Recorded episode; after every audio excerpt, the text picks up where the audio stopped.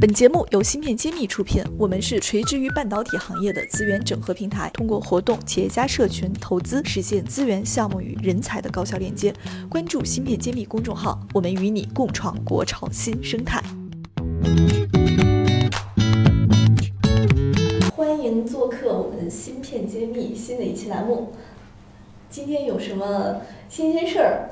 太多新鲜事了，不知道从哪里说起了。啊，我说一下我们最近一次呃走访南京的一些体会。大家都知道，最近除了上海、北京这个集成电路芯片的产业蓬勃发展以外，啊，有一些二线城市也开始发力。嗯，比较知名的就是南京和合肥。对他们的政策好像，嗯，非常好，尤其是支持集成电路相关的政策出台的也比较早。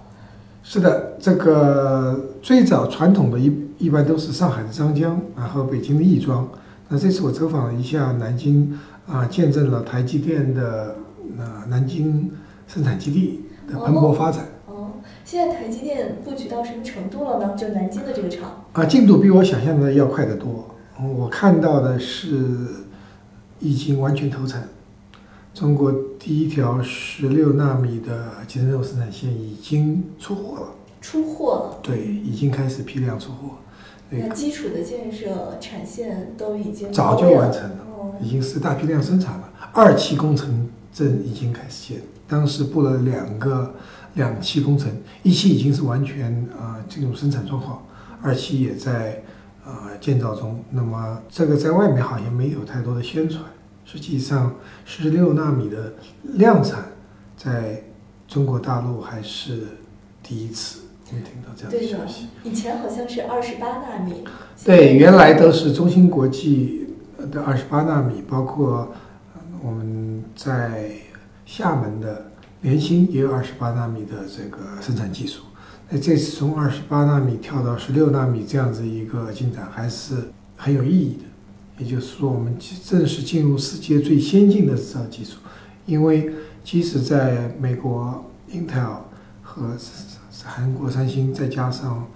台湾地区台积电也是这个技术基点，基本上在十四、十六纳米这个基点，所以这就标志着中国的集成电路制造，中国大陆已经和世界同步。嗯，那么这个对我们来说很有意义，因为我们在两千年创办中芯国际的时候，中国离世界先进水平是相差了五代，那五代也就是这么多年，对，经过那么多年的努力呢，基本上同步这一点。当然，这个呃技术还是由台湾地区的台积电掌握，但毕竟还是在中国大陆本本土，而且已经开始十十六纳米，啊，比较。那个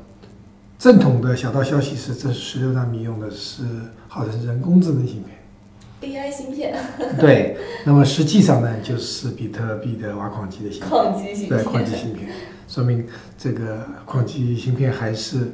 非常受到追捧。尽管最近比特币的价格并不是那么啊高，是属于一种低潮，但是在南京。除此之外，我还看到了。不光是台积电旁边还有巨大的一块地，呃，在平整的是给紫光，嗯，做嗯集成电路生产。哎，紫光过去要做什么呢？呃，我们听到的呃消息是做存储器，那么包括了闪存，就是三 D NAND Flash 和 DRAM。嗯，这个就比较有意思了。兆易好像也做这个，是吧？对，兆易呃本身不做。造一，呃，一个相关企业叫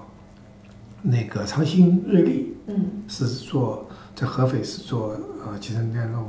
啊 DRAM 存储机芯片，所以这个呢是标志着一个填补国中国空白的，因为长江存储是填补了三 D 闪存的一个技术，嗯，今年年底量产，那么长兴瑞丽呢？也要在今年年底开始啊 DRAM 的量产。那在中国有两家公司，一个是在呃晋江的晋华，还有一个是在合肥的啊长兴瑞丽。这两家公司都是做 DRAM，到现在为止还没有进入生产状况，但是也是在做一个零到一的突破。嗯对，因为在历史上是没有专门做 DRAM 芯片生产的企业在中国，这是没有的。所以好消息不断，中国第一条十六纳米逻辑生产线投入量产，中国第一条三 D 闪存今年要投入。量产，那么有两个企业在 DRAM 也可能有望在近期投入，所以从逻辑芯片、存储器芯片，包括三 D 闪存和啊 DRAM 都进入量产，这个还是很振奋的。但外面好像并没有太多的啊、消息的报道，那么我们还是很高兴的看到实地考察，看到很壮观的巨大的一个产业基地，不光是嗯台积电和紫光，另外还有一家是封测公司也落地了，也是有巨大的。就是配套产线。对，啊、那条产线是做那个封装测试，中国三大封测厂之一。芯片揭秘栏目组现将每期音频整理成文字，并在公众号发布。想获取文字版内容，请关注公众号“茄子会”，更多精彩等着你。那我们这次去去考察这个南京呢，也是有一个比较大的项目，就是先进呃晶圆级封装也要落地在啊、中国大陆某一个产业园吧，这是第一站考察。所以这整个感觉来说，我们最近这一年，二零一八年吧，啊、这各方面的好消息不断，所以这是我们值得关注的。我想，只要不断努力，啊、我想整个中国大陆的产业还会是一个加速发展的这个事态，啊、走到世界的前列。所以原来我们一直说，过去的产业是从美国到欧洲到日本到韩国到中国台湾地区，它未来趋势是到中国大陆，但是这个这一波一直没有达到一个世界最大这样一个集群。嗯那么按照现在这个趋势看，中国大陆可能成为全世界最大的集成电路产业基地。过去一直是，嗯，美国、日本，那么最近是比较大的是韩国和台湾地区，那美国还是最大的。那么现在看来，未来这个发展趋势下去，哦，中国大陆可能成为全世界重要的。这个集成电路产业的这个迁移，很像我们过去看到的，就是经济发展，最早是欧美，然后到了日本，然后亚洲是小龙，所以这个过去是一种经济的大迁移，现在是变成了一个这个集成电路产业的聚焦在某一个产业的迁移，往往这个产业迁移是带动了经济的发展，因因为在硅谷的一个数据统计数据是以以每一块钱的芯片啊、销售额带动了十块美金的这个电子产业，带动一百块美金的 GDP，所以说每一个芯片的销售额带动的是一百倍的 GDP，那这个在呃欧美地区已经是完全被验证的。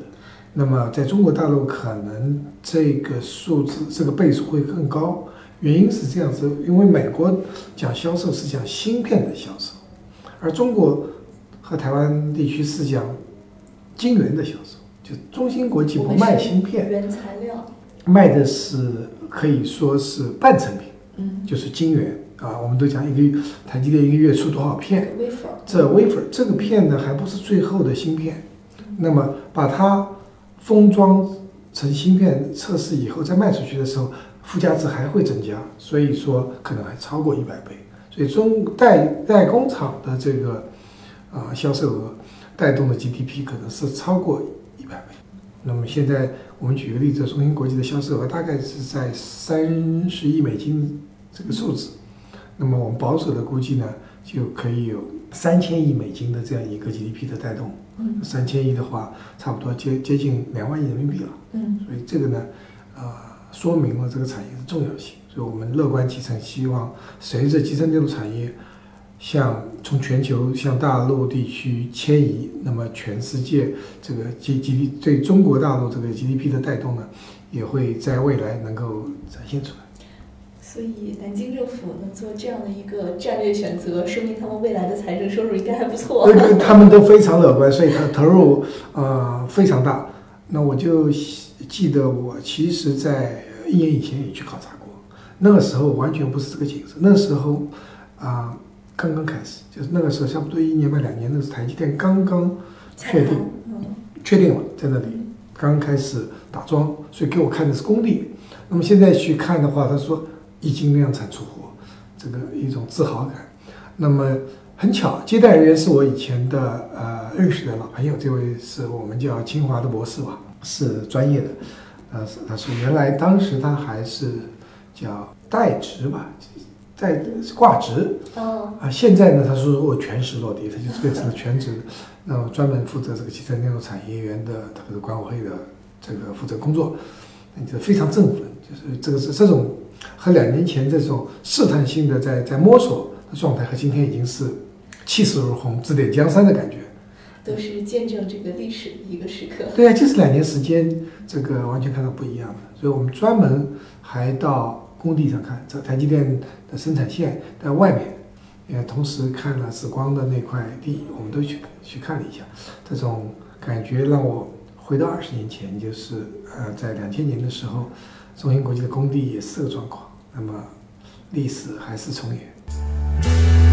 感谢大家收听《新事揭秘》，更多精彩内容请关注《新事一书》。我是谢志峰，我在新事揭秘等着你。